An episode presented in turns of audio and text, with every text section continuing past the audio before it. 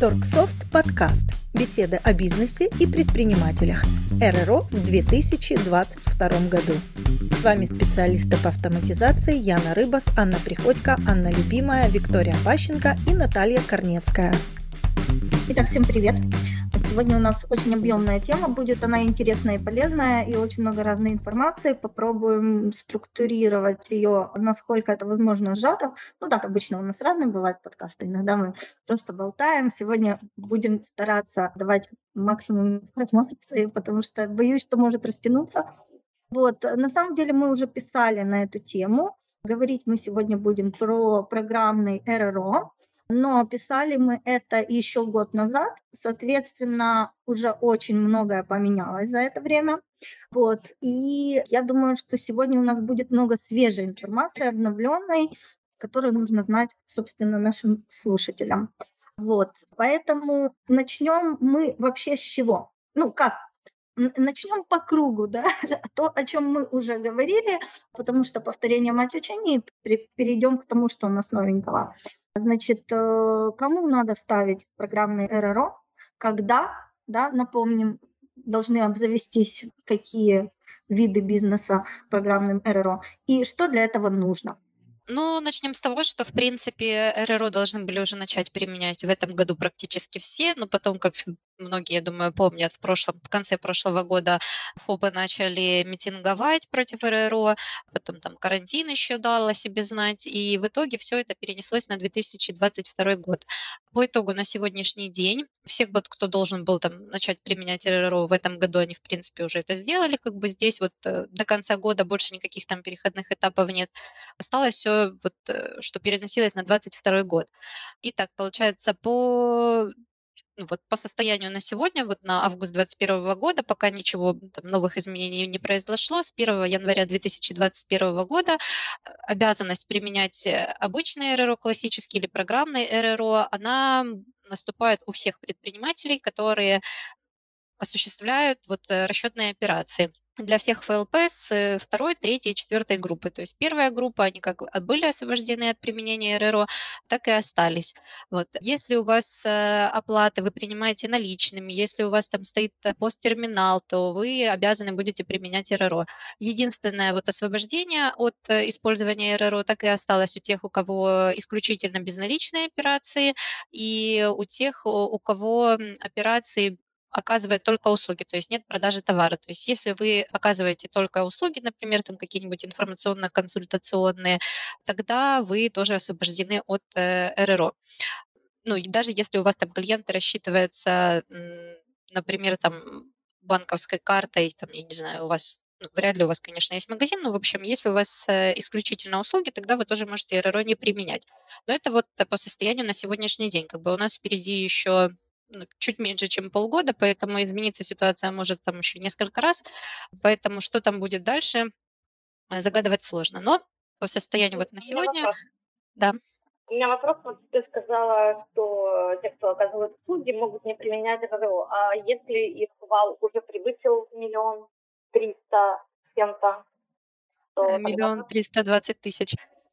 Ну вот, если превысил, тогда уже нужно будет э, применять РРО.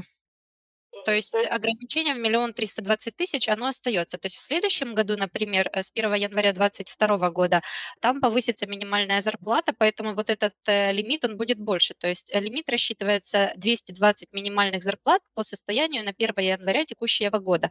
То есть на 1 января 2021 года минимальная зарплата 6 тысяч, умножаем на 220, получаем миллион триста двадцать. Превышаете эту цифру, тогда устанавливаете РРО. В январе 2022 года там минимальная зарплата, ну, сейчас сложно сказать, сказать, они там ее планируют еще поднять, то есть ориентировочно будет 7,5 тысяч.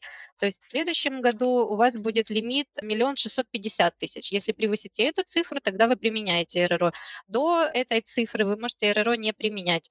Но опять-таки, если у вас исключительно услуги, нет больше никаких там других сопутствующих товаров. Вот если вы там торгуете еще хотя бы какой-то мелочью, которая вот именно товар, тогда вы вот это вот освобождением вы не можете право ну, пользоваться.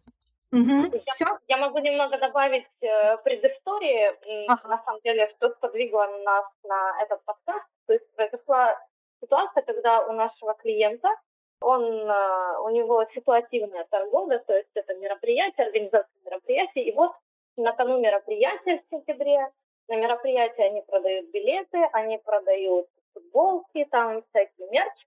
Это предприятие ТОВ ООО на едином налоге, правильно, да. И без НДС, соответственно. И вот они внезапно узнают, что им очень нужен резко РРО. Вот к сентябрю, то есть, грубо говоря, сейчас там конец августа, а уже в начале сентября он им нужен. И, соответственно, ну, у людей первое, что возникает паника. То есть те люди, которые сейчас не думают про РРО, не занимаются этим вопросом, эта паника к ним придет в декабре. И тут станет вопрос с регистрацией этого самого программного РРО. И здесь уже вам придется работать не столько с системой учета, не столько с проводками, там, смотреть, как настраивается, как продавать в Торгсофт или в другой программе учета это все дело, как проводить эти фискальные чеки, сколько уделить большое внимание самому регистрации. И там тоже есть определенные сроки, как быстро это все обрабатывается, как там придется коммуницировать с налоговым агентом. Вот я хотела уточнить и спросить у Ани, какие сроки регистрации да, кстати, хорошо, что ты об этом заговорила. Сейчас я дополню вот э, одну твою фразу. Получается, вот мы, ну, ты привела пример там, где говорилось за ООО. Вот ООО вот эти вот все освобождения там на наличные расчеты в миллион триста двадцать тысяч и так далее, у них они не действуют. То есть это все распространяется на ФЛП. У ООО, если есть э, наличные расчеты, тогда вот обязательно вы применяете, ну, ООО это считается юридическое лицо, поэтому здесь обязательно применяйте РРО. Вот если у вас хотя бы там за гривну что-то продали, грубо говоря, бумажное, да, тогда вы вот все, вы уже обязаны применять РРО. По поводу сроков регистрации. Смотрите, есть добровольная регистрация, есть э, скажем так, принудительная регистрация. Принудительная – это наступает, когда вы, например, ФЛП, вы превысили там во втором, например, квартале, вы превысили миллион триста двадцать тысяч, ну, вот на, по состоянию на 2021 год, у вас тогда наступает обязанность применения РРО, то есть с первого числа следующего квартала вы должны уже будете применять РРО в любом случае, как бы обязательно, ну, обязаны вы будете применять РРО.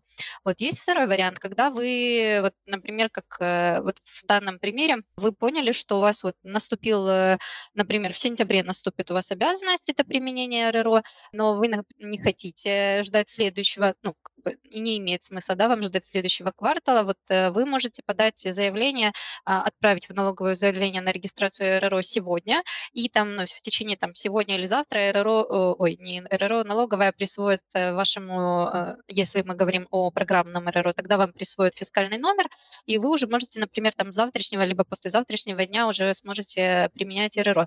То есть, в принципе, если нужно вот прямо здесь и сейчас и срочно зарегистрировать РРО, вы можете добровольно подать это заявление, вам налоговая присвоит фискальный номер, ну, либо, если мы говорим о классическом РРО, то подать документы в налоговую, ну, можно, в принципе, и в электронном виде тоже через э, электронный кабинет налогоплательщика. Как только вам налоговая присвоит фискальный номер для вашего регистратора, вы с того же дня, в принципе, можете начинать э, проводить оплаты через РРО.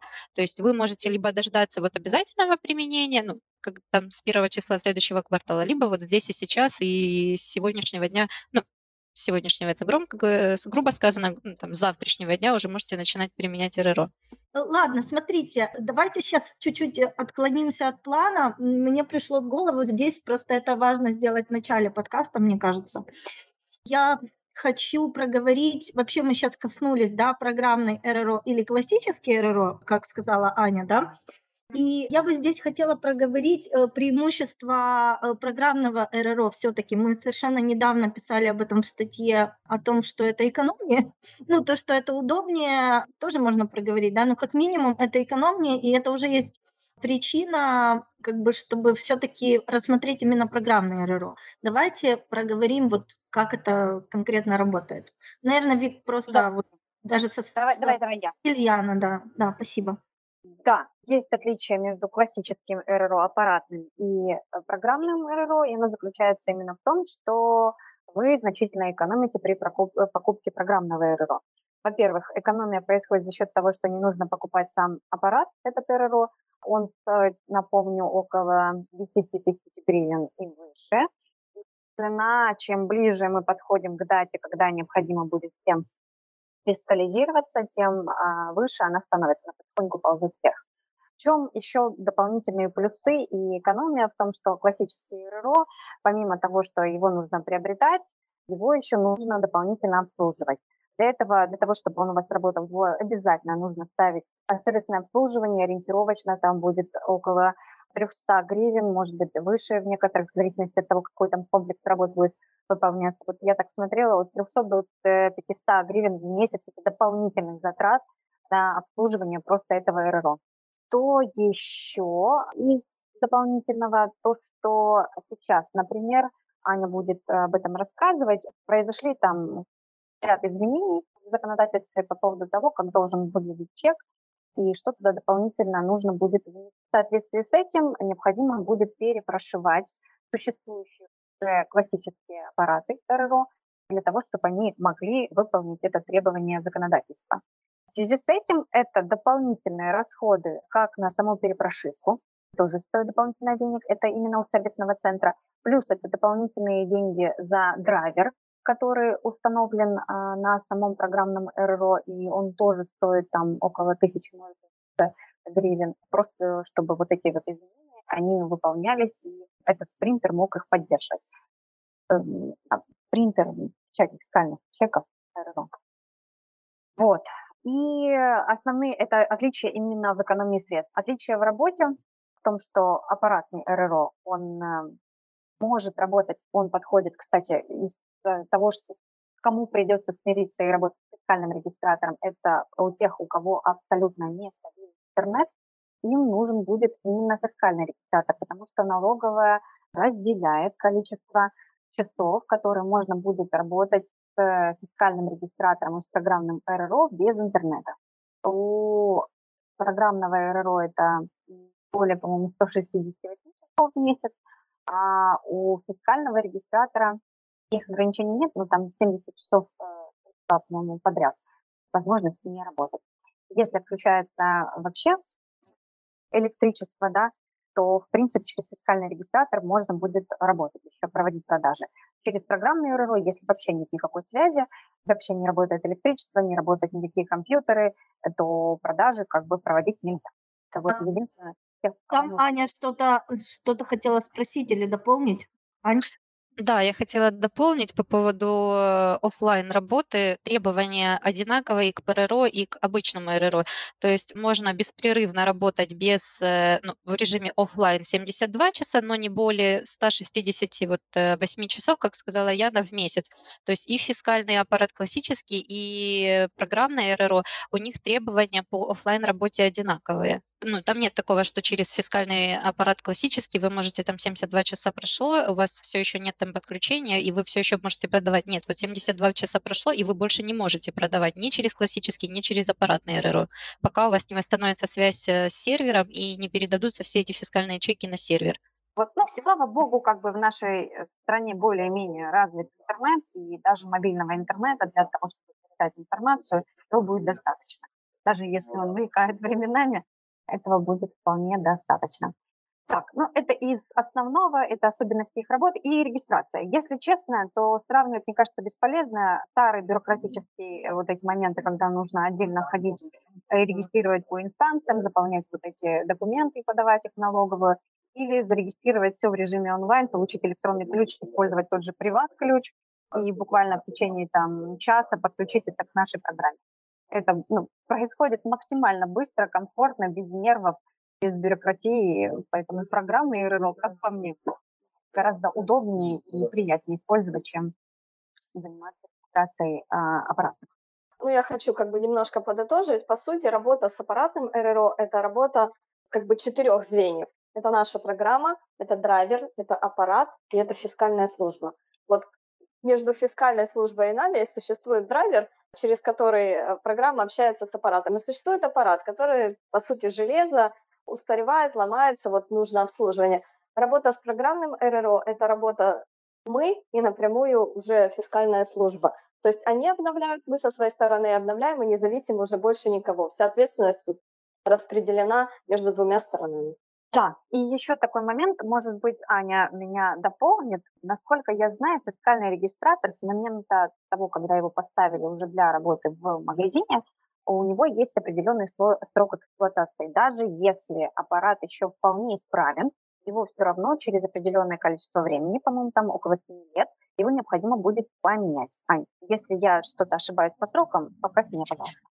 Все правильно, но там даже есть еще более такой хитрый нюанс. То есть там 7 лет, например, отсчитывается не с момента, когда вы поставили у себя в магазине этот фискальный, а с момента, когда впервые этот фискальный регистратор был зарегистрирован в налоговой. То есть, например, сервисные центры, они иногда дают фискальные аппараты в аренду. То есть вы можете, например, этим фискальным регистратором попользоваться там полгода, потом, э, например, там вы были на общей системе налогообложения ФЛП, и вы были обязаны применять этот регистратор расчетных операций. Вот вы обратились в сервисный центр, он вам его дал в аренду, то есть там 2-3 месяца вы им попользовались, потом переходите на единый налог, и у вас э, вот этой ну, обязанности, например, нет применять этот РРО. То есть вы в налоговой снимаете этот фискальный регистратор с учета и возвращаетесь в сервисный центр. Этот фискальник лежит там в сервисном центре еще пару месяцев, потом к ним обращается другой ФЛП с такой же историей, тоже там пару месяцев им пользуется и обратно сдает. Потом обращается третий, например, выкупает у него этот фискальник у сервисного центра и ставит себе на постоянную основу этот фискальник. Но вот в налоговой именно этот фискальник, он 7 э, лет отсчитывается не с момента, когда вот этот третий ФЛП себе поставил этот э, ну, э, фискальник, а с момента, когда впервые он был зарегистрирован. И еще может быть такая по срокам, не, ну, например, не 7 лет он может быть у вас использоваться, а, например, 5, либо 3 года, либо 1 год, потому что фискальники каждый год, даже несколько раз в год, обновляется реестр фискальных аппаратов, которые можно применять. То есть это вот государство, скажем, обобщим, так это государство публикует перечень фискальных аппаратов, которые можно использовать. И в какой-то момент этот э, аппарат могут из этого перечня исключить. И если у вас даже фискальный регистратор проработал только 3 года, а у него, например, срок эксплуатации 7 лет, а этот фискальник уже исключили из перечня, то вы им пользоваться дальше не можете. То есть вам нужно будет менять этот фискальный аппарат, как бы опять новые затраты. Поэтому здесь даже не факт, что вы им 7 лет попользуетесь, и как бы он, грубо говоря, отобьет свои деньги. У него вот э, срок эксплуатации может закончиться намного раньше, чем вы ожидаете. А вот с программным РРО такого нет. То есть он вообще абсолютно бессрочный. Там как бы меняется, например, э, государство выпускает какое-то обновление к этому фискальнику, вы его себе там обновляете, либо оно автоматически у вас там обновляется, и вот никаких сроков эксплуатации у программных РРО у них нет. Значит, что касается обновлений. Все обновления, которые мы мониторим ситуацию, читаем регулярно все эти законопроекты, новости, все, что нововведение будет вводится, оно все потом реализуется в программе Соответственно, выходит обновление, бета-версия на нашем сайте. Интересный вопрос вот тоже от этого клиента поступил. Э, мы вообще никогда об этом не думали, и э, в нашем сознании этот вопрос никогда не возникал. Вот человек спрашивает, ну, я э, буду пользоваться вашим программным РРО, и Значит, мне же надо как-то там и торгсофт, мол, купить как-то там супер официально, там, чтобы получить какое-то вот там лицензирование, и это все в связке, эта вся информация пойдет в налоговую. Вот этот момент необходимо, я считаю, разъяснить, то есть, э, что э, регистрация РРО – это отдельно. Вы его регистрируете, и наша программа является коммуникатором между складским и управленческим учетом и налоговой. И факт э, отправки чека в налоговую, фактически вы регулируете его, когда вы постоянно начинаете работать с программным РНО, это происходит автоматически, безусловно. Но программа Dropsoft ведет управленческий учет, и какой-то там супер отчетности, которая идет в налоговую или еще что-то, этого всего нету, и вопрос вообще был интересно поставлен, таким образом, типа, я же э, не могу, типа, купить торксофт и не пользоваться им. Вот, ну, мы уже официально куплен, получена лицензия, значит, э, я обязана ей пользоваться. Так вот, этой ситуации нет, это Торксофт это программа для управленческого учета, и, соответственно, вы работаете, пользуетесь, не работаете, не пользуетесь. Что касается программного РДО, здесь возникает вопрос, мол, а как быть, если магазин не работает? Если я не скажу, они меня поправят, э, вы начинаете работу, вы открываете смену. В режиме реализации есть э, функция открыть смену. Открывается смена, все чеки, которые вы, все, что вы продаете, идет через программный фискальный регистратор. В конце рабочего дня вы закрываете смену, вы отмечаете, что ваш магазин не работает.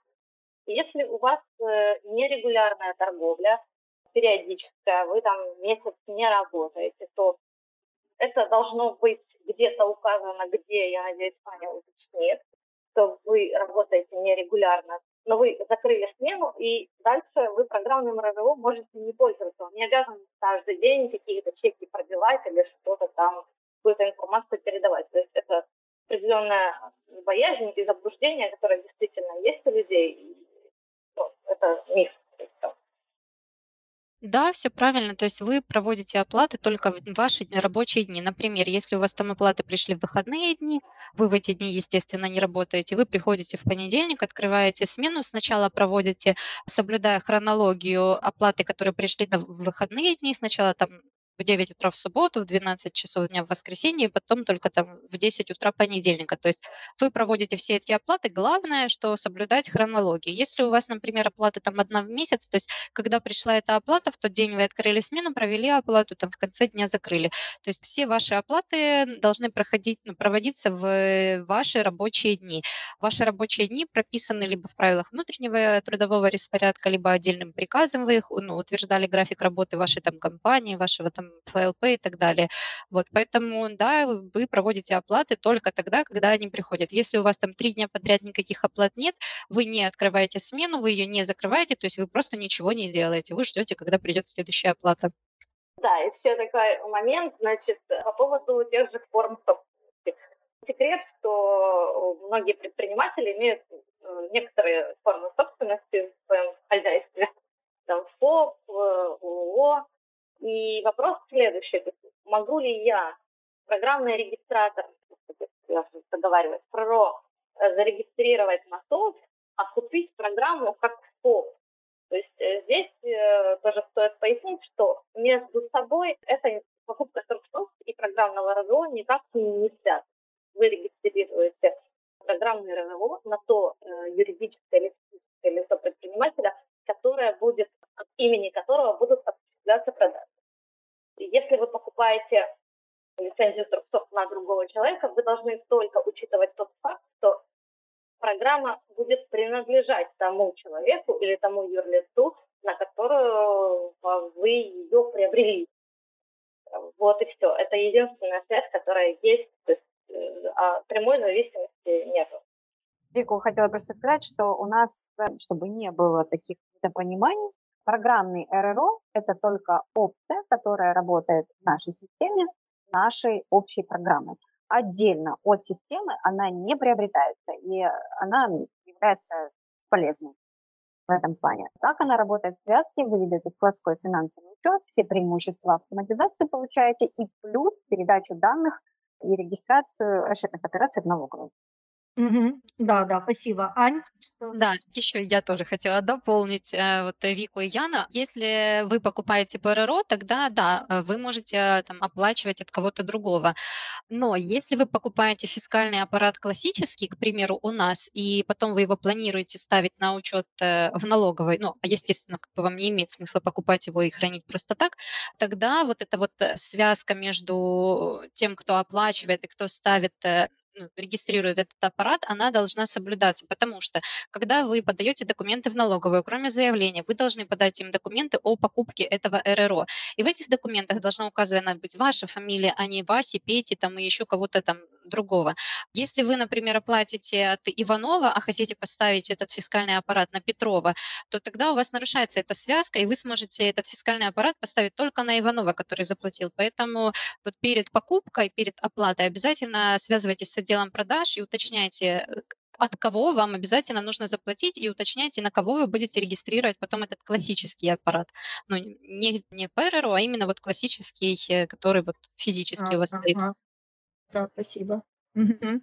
Анечка, что-то хотела дополнить. Да, держишь руку.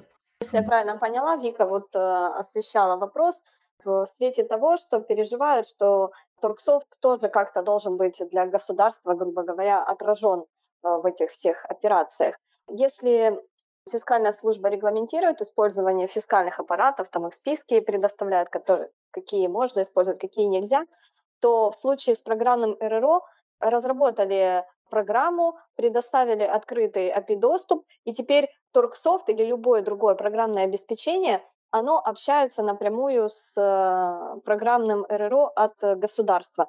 И государство никак не вмешивается в эту, э, в эту историю, там, каким образом вы передаете к нему данные. Просто они должны быть четко регламентированы в соответствии ну, с требованиями, с алгоритмами, содержать нужную информацию, а то, каким образом они будут э, переданы в программное РРО от государства, не имеет значения. То есть Турксофт э, никто не запретит использовать, в итоге никак не обяжет вас использовать любое другое программное обеспечение. Тогда что нужно для того, чтобы зарегистрировать РРО? Смотрите, в зависимости от того, какой РРО мы выбрали, классический или программный, там отличаются процедуры регистрации. Давайте начнем с классического, как бы он более привычный, многие все-таки выбирают все еще классический, поэтому для них эта тема тоже актуальна. Итак, для того, чтобы зарегистрировать классический обычный РРО, для начала вам нужно подать в налоговое уведомление 20 ОПП. Без него как бы не имеет смысла какие-либо дальше действия принимать, потому что у вас э, в налоговой должна быть зарегистрирована хозяйственная единица. То есть вы подали уведомление 20 ОПП, у вас налоговая его приняла, тогда уже дальше продолжаете регистрировать. Вы купили фискальный аппарат. Напомню еще раз, что документы на фискальный аппарат должны быть на, тот же, на того же предпринимателя, либо на ту же компанию, которая будет регистрировать этот РРО.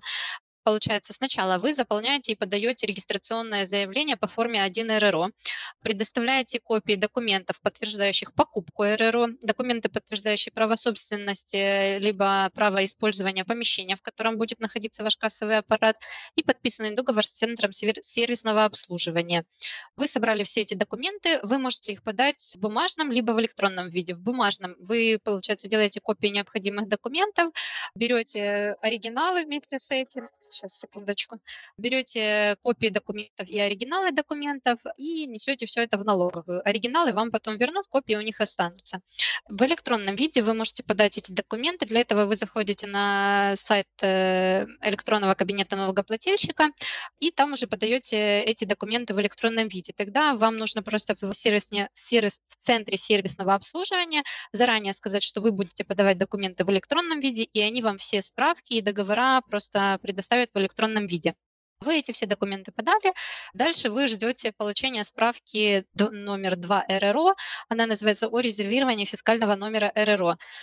Она, эта справка, то есть сама процедура регистрации приблизительно занимает 5 рабочих дней. То есть вы, получается, когда получите вот справку 2 РРО, это значит, что вашему фискальному аппарату присвоен фискальный номер.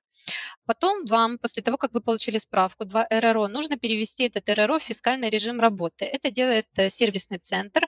Они заносят в фискальную память аппарата его фискальный номер, который вот налоговая присвоила. Они персонализируют РРО и опломбируют. После этого вы копии вот этих документов, которые вам даст сервисный центр, снова относите в налоговую, и они уже, эти там, документы будут э, хранить у себя. После того, как вы им отдадите эти документы, налоговая вам выдаст регистрационное удостоверение по форме 3 РРО. Вот после того, как вы получите регистрационное удостоверение формы 3 РРО, считается, что ваш РРО зарегистрирован, его можно использовать. Это было по поводу вот, э, классических РРО. Теперь для того, чтобы зарегистрировать... Можно? Да. Секундочку, можно такую мою короткую вставочку? Я не знаю, оценили ли все остальные или нет, но лично я сразу оценила, насколько это долго, муторно, неинтересно, и насколько придется вот задерживать все свои рабочие процессы и заниматься исключительно вот этим вот всем, консультироваться, реально искать бухгалтеров, переспрашивать, потому что у нас нельзя ошибиться на какую-то там буковку или что-то такое, придется все это заново по кругу переделывать. И вот Аня сейчас расскажет, какая разница между программным РРО. Да, по поводу программного РРО. Там все намного проще, все это занимает один день. Как происходит процедура регистрации программного РРО? Вы точно так же заранее подаете форму 20 ПП. Это можно сделать через электронный кабинет налогоплательщика. То есть вы подали эту форму, вы зарегистрировали хозяйственный вот э, Э, хозяйственную вашу единицу. После этого вы подаете заявление по форме 1 ПРРО. Оно называется заявление о регистрации программного регистратора расчетных операций. Подаете это заявление через электронный кабинет налогоплательщика. Дальше, чаще всего в этот же день, ну, смотря когда вы подаете, может быть, там на следующий день, вам придет квитанция номер 2. А вот в этой квитанции будет э, указан фискальный номер вашего э, программного РРО. После того, как вы получили фискальный номер, считается, что ваш РРО уже зарегистрирован. Далее, после того, как у вас э, прошла, скажем так, быстро, легко эта вся процедура регистрации ПРРО, вам нужно зарегистрировать электронную подпись вашего кассира. Если вы один предприниматель, вы самостоятельно работаете в каком-то там вашем магазине, у вас одна касса, кроме вас больше там параллельно никто с вами не работает, тогда вы можете зарегистрировать а, свою собственную электронную подпись в налоговой как кассира и э, добавить э, ну, получается, она автоматически добавится к вашему вот э, ПРРО. То есть вы в электронном кабинете налогоплательщика заходите в раздел программного РРО, там у вас будет два подраздела – кассы и кассиры. Там, где касса, это будет ваш программный РРО, там будет написан его фискальный номер, где он зарегистрирован, там в какой хозяйственной единице применяется и так далее. И во втором подразделе кассиры будет указано, кто кассир, и там будет его электронная цифровая подпись в ну, цифробуквенном там обозначении. То есть там просто будет номерок, скажем так. Вот. Если у вас несколько магазинов, э, параллельно работает несколько кассиров, вам необходимо будет зарегистрировать э, электронную цифровую подпись каждого из кассиров, потому что налогов, ну, как налоговики считают, что вы, например, как один предприниматель, вы не можете там раздвоиться, расстроиться, раздесятериться и так далее, и работать параллельно везде во всех магазинах. То есть каждый кассир, который проводит э, операции на этом программном РРО, он должен быть зарегистрирован и проводить операции с помощью своей электронной подписи. Тогда идет вот привязка, что этот кассир работает конкретно в этом магазине, вот конкретно в это время. То есть если у вас в одном магазине одна касса, но кассиров, например, двое. Один работает там, ну, образно до обеда, второй после обеда. Они могут либо зарегистрировать одну подпись, ну, там, первого либо второго кассира, либо зарегистрировать электронную подпись каждого. Лучше делать, чтобы у каждого кассира была своя подпись, то есть каждый кассир будет нести ответственность за свои операции. Иначе, получается, если, например, э, зарегистрировали электронную подпись одного кассира, налоговики придут, например, во второй половине дня, когда работает второй кассир, они спросят, как бы, почему несоответствие человека и вот э, электронной подписи. То есть э, вы регистрируете на каждого кассира отдельную цифровую подпись. Эту цифровую подпись можно сгенерировать в Приватбанке, в личном кабинете. Там вообще без проблем это делается в течение там, двух минут. И дальше каждый кассир как бы будет нести ответственность за свои операции. У меня есть вопрос, Аня, от наших пользователей, от э, зрительского зала. Значит, вопрос при заполнении вот одной из форм, по-моему, регистрации программного РРО, в общем, там просят указать вот этот вот фискальный номер, номер программного РРО. Вот часто к нам обращаются с этим вопросом, где его взять. Где-то нужно читать на форумах, но ты точно знаешь. Так, подождите, в регистрационном заявлении вряд ли у вас будет указывать, просить указывать фискальный номер РРО, потому что, ой, ПРРО, потому что он э, присваивается налоговой. То есть вы подаете заявление, что грубо говоря, я хочу зарегистрировать ПРРО. Налоговая говорит, окей, вот тебе твой фискальный номер, это будет твой ПРРО. Вот этот фискальный номер, его можно посмотреть в квитанции номер два после того, как вы подали заявление 1 ПРРО. То есть вы подаете заявление 1 ПРРО, вам приходит положительный ответ от налоговой, и в квитанции номер два, в которой написано, что там документ принято, выявленных помылок 0, и там будет написан ваш фискальный номер. Скорее всего, этот фискальный номер просят указать в заявление на регистрацию цифровой подписи. Вот э, его, я же говорю, можно посмотреть в квитанции номер два, которая приходит э, после того, как вы подали заявление 1 ПРРО. То есть вы в электронном кабинете налогоплательщика заходите в раздел э, введення звітності, там находите ваше заявление, оно так и будет называться заява про застосование регистратора, э, программного регистратора. И там будет сбоку такой маленький, э, как конвертик или глазик, я вот точно уже не помню, и будет стоять циферка 2. То есть вы на него нажимаете, на этот значочек, у вас открывается выпадающий список. Там будет квитанция номер один, квитанция номер два. Нажимаете квитанция номер два, читаете ее внимательно и находите там этот фискальный номер. Могу добавить могу добавить к этому. Я видела эту форму, мне тоже ее присылали. И тут надо читать подстрочные примечания. Там стоит несколько звездочек, где в примечании написано, что это поле не заполняется. Там есть ряд полей, которые не заполняются, они, видимо, заполняются непосредственно своим регистратором. То есть э, тем налоговым агентом и тем человеком, который будет обрабатывать вашу заявку, но не вами. Да, смотрите, этот, э, это заявление 1 ПРРО, там могут быть варианты, когда может заполняться это поле, но это в случае, если у вас идут какие-то внесения изменений, то есть не когда вы регистрируете, а когда вы вносите какие-то изменения. Например, у вас там поменялся адрес э, вашего магазина. То есть вы подаете заявление, ставите галочку, что это внесение изменений, и в, то, в этом случае вы, да, тогда пишете, что у вас э, фискальный номер вашего аппарата такой-то, потому что он вам ранее уже был присвоен. Но при первой регистрации вы его не указываете. Окей, тогда давайте проговорим про сроки. Вообще, как быстро зарегистрировать РРО? Можно ли его поставить срочно? И когда вообще крайний срок подачи? Ну, как мы уже вот вначале говорили, что есть обязательная регистрация, есть добровольная. Если у вас наступает обязательная регистрация, то есть вы, например, превысили свой лимит, начали заниматься видами деятельности, которые предусматривает применение РРО, тогда вы можете подать до первого числа следующего квартала заявление о применении там, классического либо программного РРО, и тогда уже с первого числа следующего квартала вы начинаете использовать РРО. То есть вы подаете заявление, вам присваивают фискальный номер, и вы вот ждете наступления следующего квартала следующий квартал наступил, вы начинаете применять РРО. Второй вариант – это добровольная регистрация, то есть вы здесь и сейчас хотите начать применять РРО. Ну, с классическим там это у вас займет 5 дней, с программным РРО это займет ну, где-то там один, максимум 2 дня, то есть если вы там вечером подаете заявление на регистрацию, вы подаете заявление, вам присваивают фискальный номер, это если вот берем программное РРО, фискальный номер вам присвоили, кассира зарегистрировали, все, вы начинаете уже со следующего рабочего дня начинаете использовать этот программный РРО. Хорошо, Вик. Да, ну это, это красиво звучит, когда все идет слаженно и четко. Ну, например, я там классический прокрастинатор и планирую ставить ПРРО в районе 20 декабря. Я успею ну, смотрите, вот вы сегодня проснулись и поняли, что с сегодняшнего дня вам нужно применять регистратор расчетных операций. Вы подаете заявление в налоговую, налоговая вам присваивает фискальный номер, вот эта вся тягомотина длится не менее одного дня. То есть сегодня проснуться, зарегистрировать и сегодня начать применять не получится. Если мы говорим о э, программных РРО, вы можете сегодня подать документы, и с завтрашнего дня, скорее всего, с вероятностью 99% вы сможете начать использовать э, программное РРО.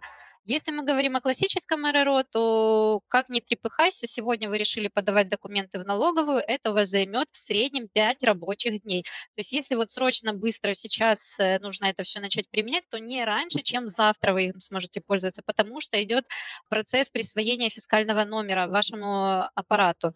Вот. Если, опять-таки, классический РРО, то минимум 5 рабочих дней, потому что там сервисный центр задействован, там задействована налоговая, там все более сложно. То есть там сначала выдается, как я говорила, фискальный номер, потом пломбируется РРО, опять он запускается. То есть вот это вот тягомотина минимум 5 рабочих дней.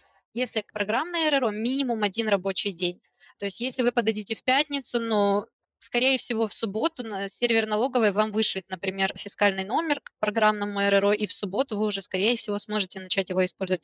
Но так, чтобы сегодня утром вы проснулись и в обед уже начали использовать РРО, и там за два часа вы его зарегистрировали, нет, так не получится. Хорошо, спасибо большое. А, да, да, я. Можно такой вопросик задать? А что значит регистрировать? В принципе, если ФЛП зарегистрирован, то ну, они же давно создают свой кабинет плательщика, у всех присутствует вот этот вот ключ Приватбанка. С ними, с этими данными уже можно использовать и работать с программным РРО? Или нужно все-таки пройти вот эти все этапы, которые ты описала? Нужно пройти все эти этапы, потому что не у всех э, предпринимателей наступает обязанность к применению РРО. Например, вы торгуете там только по безналу. Все, у вас никаких вариантов нет. Вот только безналичные расчеты. Но вы можете не использовать РРО. Вы можете добровольно его зарегистрировать, но обязанности у вас применять его нет. Поэтому налоговая, она всем принудительно с первого дня регистрации ФЛП, она не регистрирует РРО. То есть РРО нужно именно самому подать заявление. Вот либо один по РРО, либо заявление один РРО. Только по заявлению, что я хочу применять РРО. Вот мое заявление. Тогда весь этот процесс запускается. То, что у каждого ФЛП есть кабинет налогоплательщика электронный ключ, еще автоматически оно не запускает э, регистрацию этого ПРРО. То есть для того, чтобы его начать использовать, нужно предпринять какие-то действия. Ну, точно так же, например, как и банковский счет. То есть, да, вы зарегистрировались как предприниматель, но банки вам не начинают автоматически открывать э, расчетные счета с первого вашего вот дня существования. То есть вы сами должны обратиться в банк и сказать, я хочу открыть расчетный счет.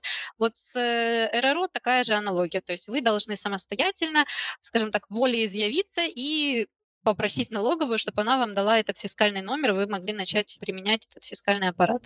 А такой вопрос, а если не успел и опоздал по каким-то причинам. Не знал, там, не знаю, упустил момент, был болен, что, какие санкции. Ой, мне приходит на ум фраза «молисикайся». Вот это тут То есть молись, чтобы никто этого не заметил. То есть, в принципе, узнать о том, что вы не применяете РРО, хотя должны, налоговики могут только когда придут к вам, например, с проверкой.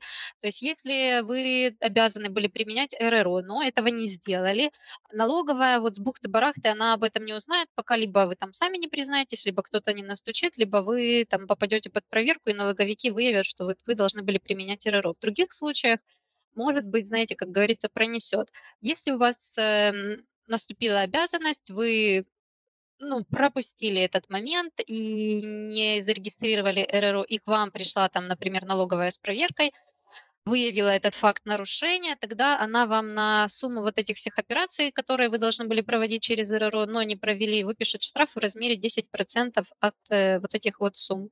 Это в первый раз, и А, 50% Мгм. это если будет такое нарушение повторно. То есть, например, к вам пришла налоговая, оштрафовала вас на 10% от сумм, которые вы должны были провести через РРО, но не провели. Вы, например, этот штраф заплатили, но РРО решили все-таки не ставить, думаете, ну, один раз уже заплатил, кто там придет второй раз проверять? А они пришли второй раз проверять. И тогда уже вот между моментом первой проверки и второй вот эти все операции, которые вы должны были опять-таки проводить через РРО, но не провели, они эти все суммы плюсуют, на 50% умножают, и как бы вам штраф на эту сумму выписывают, и вы должны применять РРО. Мгм. вот так. Но могут и не прийти, как бы может там, например, три года пройти, там срок давности уже пройдет, и никто этого не узнает, не заметит, и ничего вам с этого не будет. То есть здесь как бы, Ну ну, да, такое. как ну, повезет, всё-таки- да. Да, да. Так, хорошо. А вот такой вот у меня есть еще вопрос. Как и надо ли вообще э, пробивать фискальные чеки, если на расчетный счет приходит оплата? И в какой момент вот это делать вообще надо? Ну, насчет момента нет таких, э, ну, я не находила ни разъяснений налоговой, ни каких-то там упоминаний в законодательстве. То есть там не сказано, что вот в 9.52 пришла оплата, и в 9.52 вы должны ее провести. То есть налоговики в своих консультациях говорят, что вы должны проводить оплаты день в день, а если это выходной день, то вы должны проводить оплаты в следующий рабочий день с соблюдением хронологии платежей. То есть если в выходной день, вот я уже говорила ранее, приходят у вас там, например, пришло три оплаты там в 9, 12 и в час. А вы приходите в следующий рабочий день, например, в понедельник, вы проводите оплаты сначала, которые пришли за выходные, соблюдая хронологию, то есть сначала проводите оплату, которая пришла в 9, потом та, которая пришла в 12 и та, которая пришла в час. И только потом начинаете проводить оплаты, которые пришли уже в будний день, в ваш рабочий. По поводу того, можно ли, например, там в конце дня все оплаты провести, опять-таки налоговики не дают никаких разъяснений. То есть если у вас есть такие вопросы, лучше написать э, письмо налоговикам, попросить индивидуальную налоговую консульта- консультацию, описать свою ситуацию, задать свои вопросы и получить индивидуальную консультацию, которую вы потом сможете в случае там проверки прикрываться. Потому что каких-то вот четких таких, что вот вы должны сделать то-то, то-то, то-то, вы там эту оплату должны там в течение часа провести, либо что-то такое плана, но они не дают. То есть у них люди спрашивают, они дают какие-то расплывчатые вот такие комментарии, что вы должны их проводить в этот же день, либо там на следующий рабочий день с соблюдением хронологии. А вот по часам, э, по часам, по минутам, ну, они об этом не говорят. По поводу оплат на расчетный счет, если это оплата с расчетного счета на расчетный счет, то налоговики говорят, что их проводить через РРО не надо. Вы проводите только те оплаты, которые пришли наличные, через посттерминал, там, например, которые там оплата картой у вас на сайте, вот такие оплаты они говорят, что нужно проводить. Но опять-таки, в какое время их нужно проводить, ну, они как-то вот обтекаемо отвечают на эти вопросы, вот прямого ответа не дают. А еще по поводу вот оплат, например, если у вас оплата приходит, э, которая через платежные терминалы, например, через там портмоне, то есть там, эм, думаю, многие знают, кто сталкивается, есть сумма приходит сумма за вычетом комиссии, и в комментарии к платежу написана полная сумма оплаты и сумма комиссии. То есть вы должны проводить такие оплаты на полную сумму, не сумму с вычетом комиссии, а именно на полную сумму. То есть комиссия, как бы это уже ваши затраты, она там налоговиков особо не интересует, поэтому вы должны показывать всю сумму оплаты от клиента. Вот. Если, например, мы говорим о том, какой датой учитывать доходы единоналожнику, если, например, оплата пришла в выходной, то по, в книгу, например, ну, как раньше было, да, в книгу доходов вы записываете, если оплата пришла в субботу, вы ее записываете в книгу доходов в субботу, а проводите через РРО в понедельник. Вот, то есть у вас будет разными датами эта сумма проходить. Вот. Ну, в принципе, наверное, все, что я хотела сказать. Да, я, во-первых, хотела уточнить, вот, вот все вот эти оплаты на расчетный счет, которые приходят, то, что Аня описывала, они очень актуальны для интернет-магазинов, поэтому владельцы, те, кто интересовались, я думаю, им будет полезно об этом услышать, как нужно будет проводить такие оплаты. У меня сразу просто по поводу хронологии возник вопрос, особенно вот по владельцам этих интернет-магазинов. Допустим, там пришли ряд оплат, и я думаю, что если оплат таких много, то можно сбиться с хронологии, действительно там их неправильно провести. А как э, будет наказывать за это налоговая? Что-то об этом есть, какая-то информация? Я пока такой информации не встречала. То есть они рассказывают, как нужно делать, но что они как будут наказывать за то, там, что как неправильно или так далее, не нужно. То есть если вы провели оплату не в полном объеме, за это могут наказать. Ну, там, скорее всего, вот если первый раз это, то 10%. У них там стандартный штраф 10 и 50%. Вот. А если оплата прошла не в полном объеме. Вот. Если вы какую-то оплату пропустили, то тоже могут э, наказать. В остальном пока я же говорю, у них стандартный штраф там на первое нарушение 10%, на второе нарушение 50%. Ну, а дальше посмотрим. Угу. Вик, да, что ты хотела? Да, хотела касательно хронологии добавить. Вот у нас в Структов есть очень полезная функция, называется выписки по счетам. Это и Приват24, и Монобанк, то есть э, даже если вам оплатили на сайте, оно все зачислилось вам на расчетный счет, но эти оплаты необходимо провести через РРО, то четко импортируется из банка э, точное время и дата оплаты. И, соответственно, эту хронологию, в принципе, можно соблюсти. Я надеюсь, что это не так уж сильно действительно придирчиво, потому что если в течение пяти минут приходит там около пяти оплат, и там три из них не опознаны, непонятно от кого, то, конечно, это проблематично. Но я так понимаю, что да, какой-то, ну, по, по сумме, скорее всего, да, по общему валу, все равно крупными суммами какими-то должны налоговики оперировать. Вот. Иначе я не представляю себе, как это можно Угу. Я думаю, что у массы людей такие же вопросы, как и у нас. У меня, например, возник сразу вопрос, есть э, оплаты, которые приходят здесь и сейчас, с карты, например, да, которые поступили, а есть оплаты через систему денежных оплат, портмоне, например, они приходят с задержкой в три дня. Каким Я отвечу на этот вопрос. Оплаты нужно проводить той датой, по которой они зашли на расчетный счет в банке. То есть не датой, когда клиент оплатил и портмоне, например, ну, зависли деньги в портмоне, а той датой, когда оплата пришла на ваш расчетный счет. То есть вы привязываетесь исключительно к вашей банковской выписке. Остальные вот эти вот э, системы, там LickPay, Фонди и так далее, которые могут там несколько дней, не знаю, там копить ваши оплаты, потом переводить. То есть вы на эти даты не обращаете внимания. Вы заходите в, там, или распечатываете свою банковскую выписку, смотрите, какой датой пришла эта оплата, и этой датой вы ее проводите. Ну, либо там вашим следующим рабочим днем. То есть на все остальное вы не обращаете внимания уровня. Вот это, вот. об этом налоговики говорят как бы... Э, Класс, спасибо. Да. А, кстати, еще хотела сейчас, пока сразу вспомнила, добавить по поводу, если у вас, например, оплата по предоплате, там, либо клиенту отправляете товар новой почтой, и он оплачивает его на новой почте. Когда в, в этот момент проводить? Получается, смотрите, ситуация. Клиент у вас сделал заказ. Вы собираете посылку. В день, когда вы будете отправлять эту посылку, вы выбиваете чек на полную стоимость э, этой посылки. Ну, например, там какой-то товар, там 200 гривен. Вы вот сегодня отправляете посылку, выбиваете чек 200 гривен, указываете, что это после сплата, и отправляете клиенту. Клиент получает товар, например, там через два дня, отдает вам деньги, вы эти деньги, новая почта вам эти деньги переводит, вы их уже повторно не выбиваете. То есть в этих случаях вы выбира, выбиваете оплату еще до того, как вы получите деньги.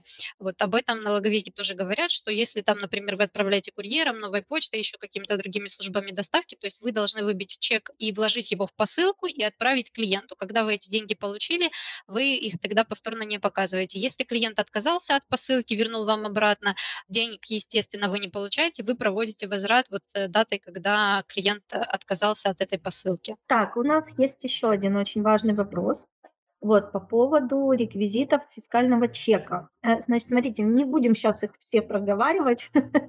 Вот, у нас есть статья на сайте на нашем, где они все вот прямо красиво описаны. Вот, но вот что по поводу контроля, да, вот нужно контролировать, чтобы все поля были заполнены, нужно какие-то нововведения, которые возникают. Вот как с этим, Ань? Конечно, нужно контролировать, но без этого никуда. То есть вы единоразово, например, там вышло какое-то требование законодательное, что вот должны появиться такие там реквизиты чека. У нас, например, программисты об этом знают заранее, как только появляется это требование, наши программисты начинают э, готовиться к этой дате. Вот, например, там, если с 1 августа должны появиться новые реквизиты в чеке, к этому времени наши программисты уже делают э, а, шаблон этого чека, высылают э, ну, выпускает обновление, как бы наши клиенты обновляют заранее, к 1 августа они уже готовы. Если у вас, например, нет Труксофта, который позаботится о всех этих обновлениях заранее, вы должны самостоятельно отслеживать, что там с такого-то числа будут новые реквизиты, обращаться в ваш фискальный центр, для того, в сервисный центр, для того, чтобы он вам эти все реквизиты добавил в фискальный аппарат. То есть вы добавляете их там единоразово. Это не нужно каждый раз, э, там, например, изменились реквизиты, и вы для каждого покупателя вручную меняете эти реквизиты в чеке. Нет, вы один раз это перепрошиваете, например, ваш фискальный аппарат, либо там обновляете программу и так далее, и у вас все эти реквизиты уже есть. Но, естественно, в ваших же интересах следить за тем, чтобы вы были в курсе вообще всех событий, чтобы вы знали, что вышли эти новые, появились новые требования, вышли новые, появились новые реквизиты, чтобы вы заранее могли к этому подготовиться, заранее могли обновить свой аппарат, проверить, как оно там все корректно печатает или нет. То есть, ну, естественно, вам за этим нужно следить. Точно так же, как и за остальными изменениями законодательства, ну, желательно знать основные вот э, моменты. Ну, да, нужно, если коротко. Круто. Это вообще я бы поставила ну, я, да, человек, который, которому сложно с контролем и со слежкой за чем-то, это вообще я бы поставила вот на первое даже место, даже первее экономии в данном случае. Почему лучше использовать все-таки программные РРО? Это когда кто-то позаботится о том, чтобы контролировать да, вместо тебя. Это на самом деле очень круто. И я, кстати, хочу здесь отметить, что если у вас есть Торксофт, обновление у вас бесплатный. Вот. А Ян, что-то хотела добавить? Да, хотела добавить, во-первых, то, что обновления, они хоть и бесплатные, но для того, чтобы обновиться, нужно сделать действие. Без участия предпринимателя это не обновляем, поэтому нужно с нами контактировать. Мы присылаем информацию на почту, мы об этом кричим на нашем сайте, то есть об этом нужно просто читать и обращать на это внимание. И хотела у Ани спросить по поводу законодательных изменений, они же не только касаются ну, вот этого чека, но в том числе этого чека, где бы ты посоветовала смотреть информацию об этом актуальную и полезную? Ну, в первую очередь, конечно, у нас на сайте, потому что мы следим за этим и информируем наших клиентов. Вот. А в остальном на бухгалтерских э, профильных э, сайтах, например, там бухгалтер 911, дебет кредит, частный предприниматель. Вот, ну, это вот топ три сайта, в которых 100% будет информация о новых э, вот, изменениях в законодательстве, о изменениях там, в чеках РРО. То есть, э, если вы, например, у вас нет бухгалтера, который за этим следит, вы это все делаете самостоятельно, то хотя бы там два раза в неделю заходите на эти сайты. Вся вот информация, которая прям супер важна и там, чуть ли не каждого предпринимателя касается, она у них обычно на сайте закрепляется в самом верху, там пометка важно, срочно и так далее, там красным все выделено. То есть, ну, такую информацию заметить можно, и, в принципе, если вы, опять-таки, повторюсь, занимаетесь э, всем этим сами, тогда вот хотя бы там, ну, раз в неделю, ну, вот э, не менее одного раза заходите на эти сайты, мониторьте, смотрите информацию. Да, я хотела сказать, хоть с программным РРО все гораздо легче, чем с аппаратным, Но не стоит забывать, что когда выходят новые требования к чеку, может э, сложиться такая ситуация, что нужно будет добавить данные в программу, и это займет время. Вот, например, там тот же код УКТВ. Если вдруг его требуют, то вам нужно будет для товаров его проставить, и это займет время. Поэтому не стоит а, откладывать там на последний момент обновление программы. Лучше, как только вам стала известна информация, и мы уже дали информацию, что мы готовы, обновляться и начинать заполнение недостающих данных. Угу. Хорошо, спасибо большое. И, кстати говоря, про обновление, да, если мы уже начали, вообще зачем нужна перепрошивка? Вот мы говорили уже об этом, да, немножко. Вот куда обращаться и какие сроки вот в этом случае? Значит, перепрошить надо фискальный регистратор. Вот последняя перепрошивка добавляет некоторые поля в фискальный чек. Это наименование субъекта хозяйствования, округление суммы к оплате, указание валюты операции и наименование платежных средств. Строксофт эти требования уже реализованы. Наименование субъекта хозяйствования, э, хозяйствования – это поле наименования продавца. И оно заполняется на форме редактирования программной РВО. Это переменная по умолчанию вынесена в печати фискального чека. Округление суммы настраивается непосредственно в программе Томсов, поэтому отдельная доработка как бы с нашей стороны здесь не требуется. Значит, э, что касается программного РРО, то API его не принимает значение валюта, поэтому валюту мы выносим в качестве текста в шаблон чека. В связи с тем, что в Украине продажи без правила национальной валюте, соответственно, вывести гривну не составит труда. Платежная система – это 15 или 16 строка э, в фискальном чеке ПРО. Вот, так что она тоже. Аппаратный РРО – это это физические аппараты, от того, что данные изменились, требования, он еще не в курсе этих требований, и вот в него эти требования, грубо говоря, нужно занести. С программным РРО этого не нужно делать, потому что государство, фискальная служба, когда принимает решение, что нужны новые данные, она и обновляет свой программный РРО. Поэтому дальше работа строится только с торксофтом, и мы уже успеваем э, вовремя подстроиться и добавить возможность передачи информации. В случае с аппаратным нужно отнести аппарат на перепрошивку. Угу, спасибо большое. Ну, еще, кстати говоря, хотела вернуться немножко на пару шагов назад и сказать, вот где находить эту всю информацию, да, по этому поводу, э, что да, мы, вот как сказала Аня, часто пишем о сайте э, о важных каких-то вещах, которые нужно знать нашим ну, предпринимателям, клиентам, да, эти все статьи находятся у нас на сайте в разделе новости юридическая консультация.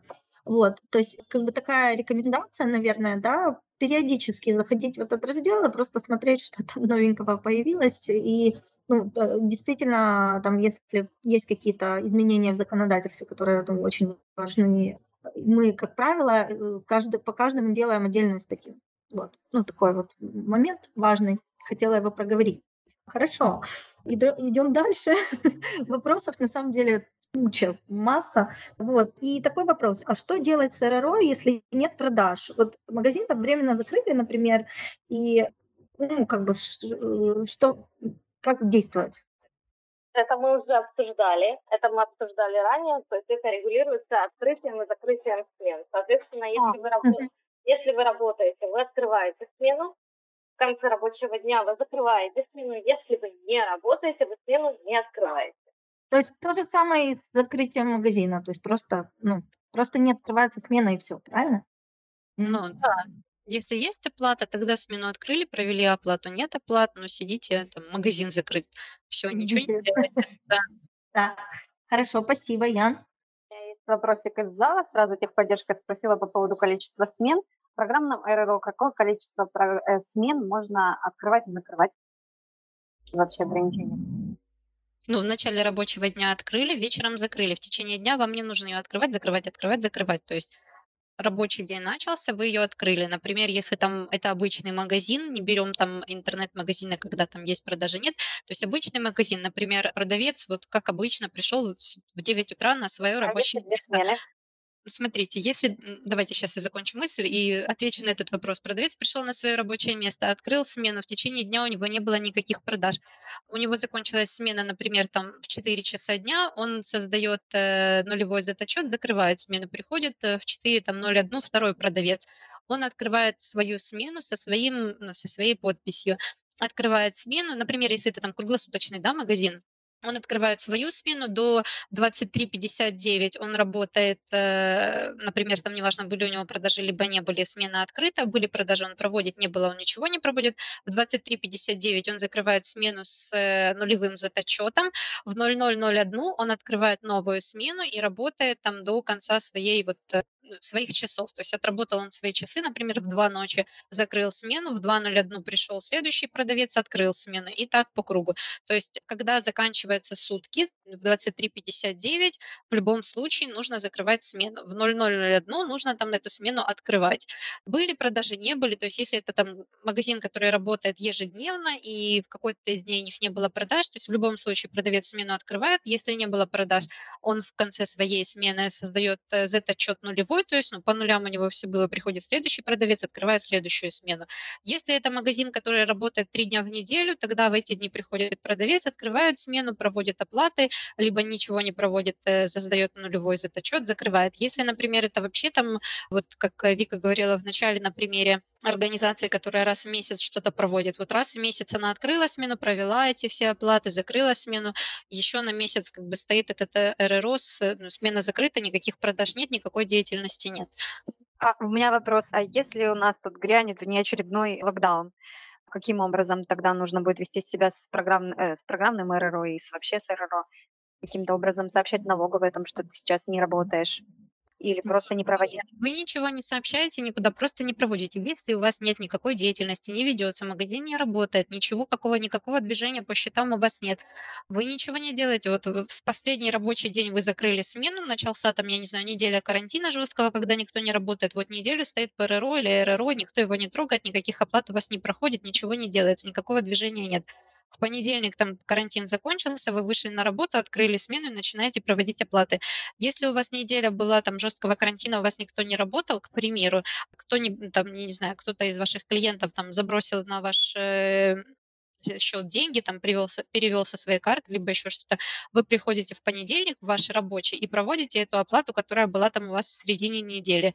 Вы ее провели самой первой, потом начали проводить оплаты, которые уже у вас дальше текущие. В принципе, если у вас там, например, карантин, то есть вероятность, скорее всего, вы будете ну, вы можете, например, отправлять ваших сотрудников в отпуск за свой счет. То есть потом вы в отчетности в объединенном, в объединенном развитии вы покажете вот по вашим сотрудникам, что они там несколько дней не работали, там был у них отпуск за свой счет. Ну, к примеру. То есть если там вдруг в налоговой возникнут вопросы, почему вы эту неделю ничего не проводили, вы скажете, вот у нас был карантин. Либо вы можете издать приказ, что там с такого-то числа по такое-то число в связи с карантином там все сотрудники сидят дома, но с сохранением заработной платы. И если у вас там налоговая спросит, почему вы в течение там, этой недели не проводили никаких оплат, вы показываете им этот приказ, что вот у нас был карантин, мы были закрыты, мы не работали.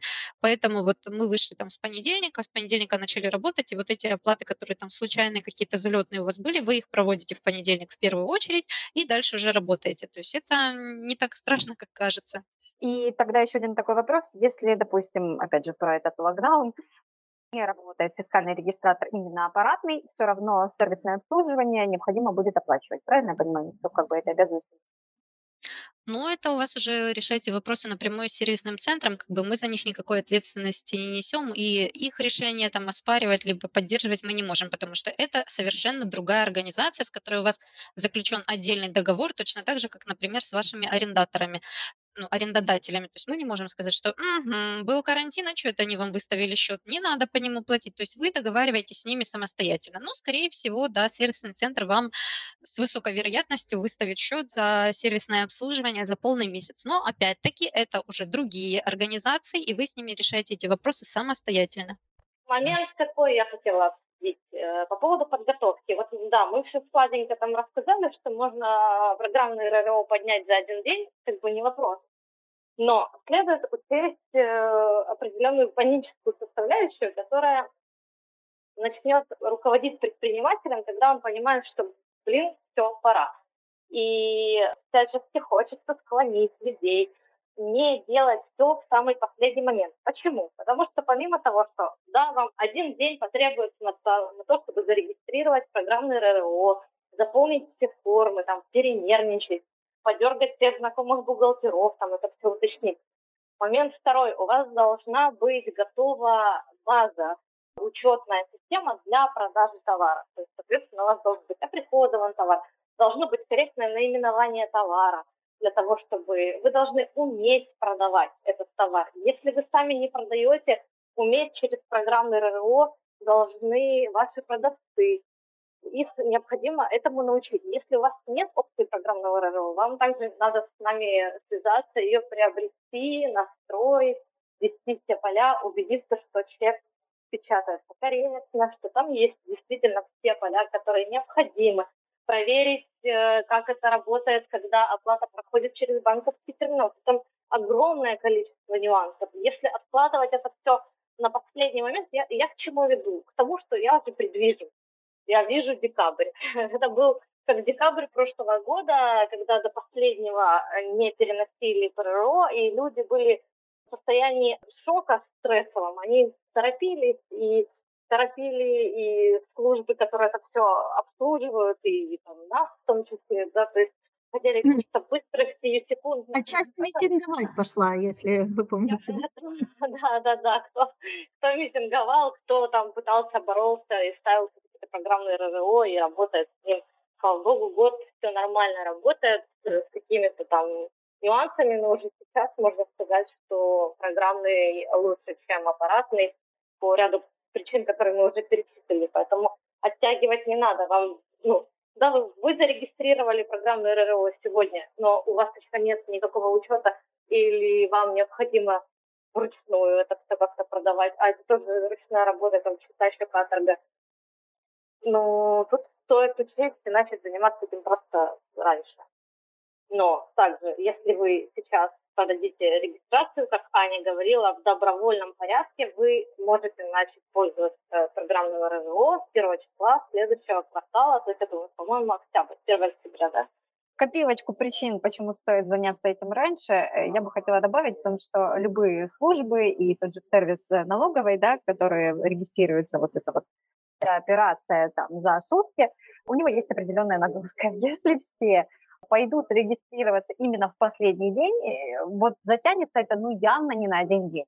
Явно там что-то выпадет, пропадет, пока как бы работа, к сожалению, всех этих служб не рассчитана на большую нагрузку, и она не супер стабильная, И плюс ко всему, э, несмотря на то, что с нашей стороны это настраивается достаточно быстро, там два часа, это займет, все равно у нас тоже есть определенные мощности, да, наши трудовые ресурсы, и всех в последний день взять и всех подключить мы тоже не сможем. Да, я хотела добавить, Вика там сказала, э, что нужно время на обучение продавцов.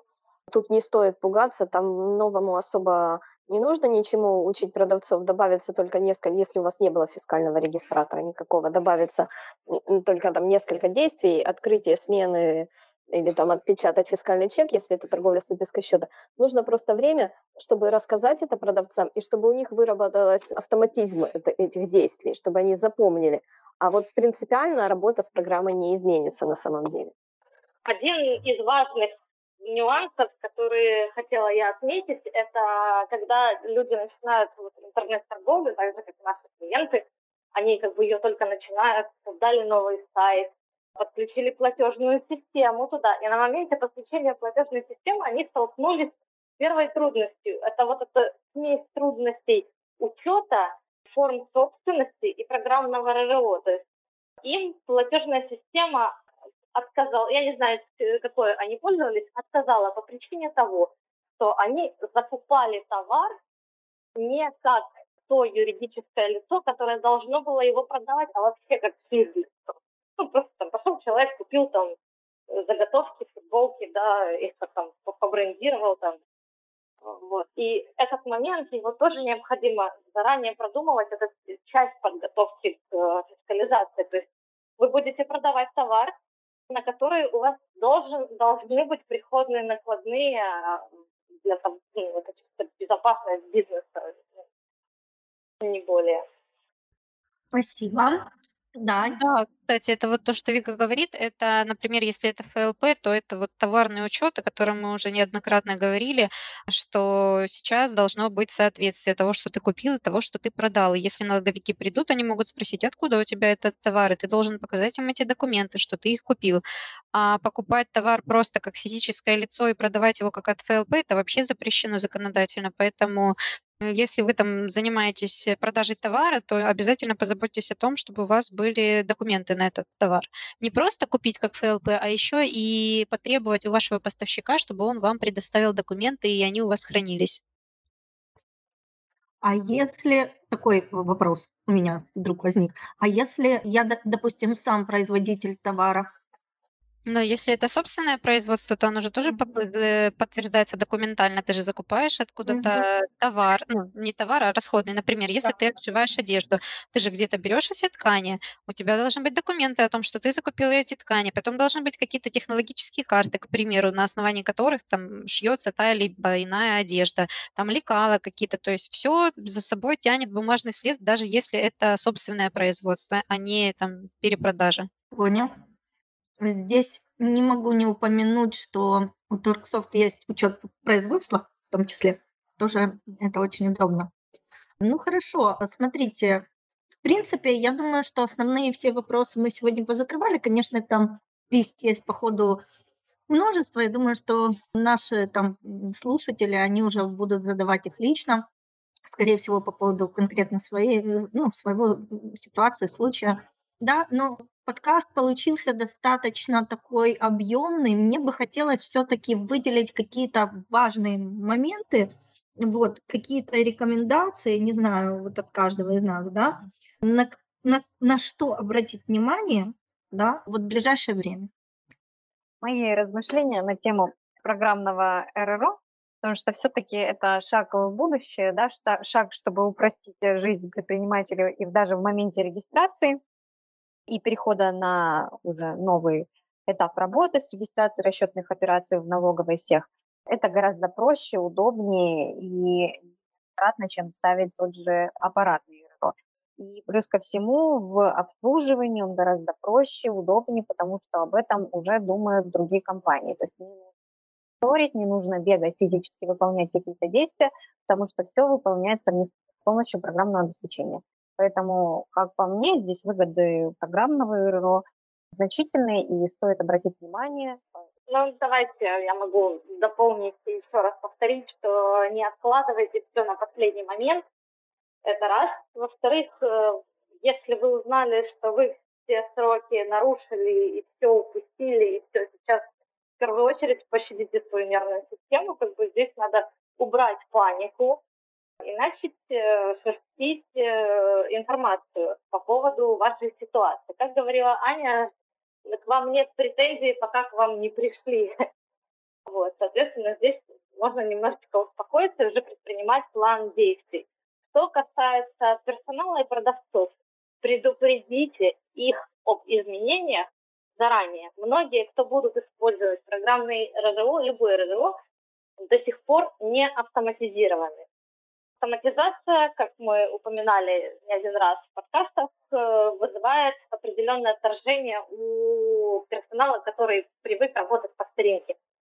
Вот сейчас август, слушать вы это будете, скорее всего, в сентябре, когда мы смонтируем подкаст, предупредите, что будет автоматизация, придется обучиться программному РРО. Здесь надо, как с детьми, за несколько месяцев они уже будут оказывать меньше вам сопротивления, может быть, где-то что-то сами почитают, как этим пользоваться. Киньте им наши ролики. У нас есть отличные два видеоурока о том, как пользоваться программным РРО, которые уже снимут часть вопросов, даже если их просто посмотреть, уже что-то отложится вот в голове, какая-то информация, и не будет это так как бы стрессово. То есть ничего такого в этом процессе нет, какая-то определенная неизбежность, которая к нам пришла, и с ней надо смириться и готовиться заранее, не откладывать это все на декабрь. Да, переходите на безналичные расчеты. И все, и не будет у вас никаких проблем. Класс, вообще супер. что я хотела добавить? Вика сделала упор на персонале, что нужно подготовить персонал, если вы не автоматизированы. Но помимо того, что нужно подготовить персонал, лучше без спешки занести данные в программу учета, то есть занести весь товар, подготовиться. Вот этот прыжок э, в ПРРО легкий, который мы рассказываем, он осуществим, если у вас уже стоит программа учета, она отлажена, работает, тогда реально щелк один день и все продаем через ПРРО. Если же это начинает все с нуля, то необходимо потратить какое-то время на заполнение базы данных, и желательно это делать вдумчиво, потому что заполнять сразу правильно гораздо легче, чем потом переделать неправильное заполненное. И поэтому нужно еще время на вот эту составляющую заложить. В общем, главный месседж – не откладывайте, не ждите до последнего, иначе потом будет хуже. Круто. Спасибо огромное. Я думаю, мне даже добавить в принципе нечего, потому что очень объемно, много информации. Я скажу, как обычно, я говорю, если у вас есть какие-то вопросы, задавайте. Ну вот нам, например, да, пишите, звоните, консультируйтесь. Куча материалов, статей, как уже Вика сказала, видеоуроков есть на сайте. На самом деле информацию найти можно. Вот, поэтому, пожалуйста, обращайтесь, с удовольствием вам поможем во всем. Ну и включайте программное РРО. Я думаю, что сейчас уже после нашего подкаста, если вы его дослушали, у вас сомнений не будет, что это выгоднее и лучше. Вот, хорошо. Я тогда всех благодарю. Спасибо большое за участие, за информацию, за то, что вы послушали, тоже спасибо. Вот, и прощаюсь со всеми, до новых встреч. Пока-пока.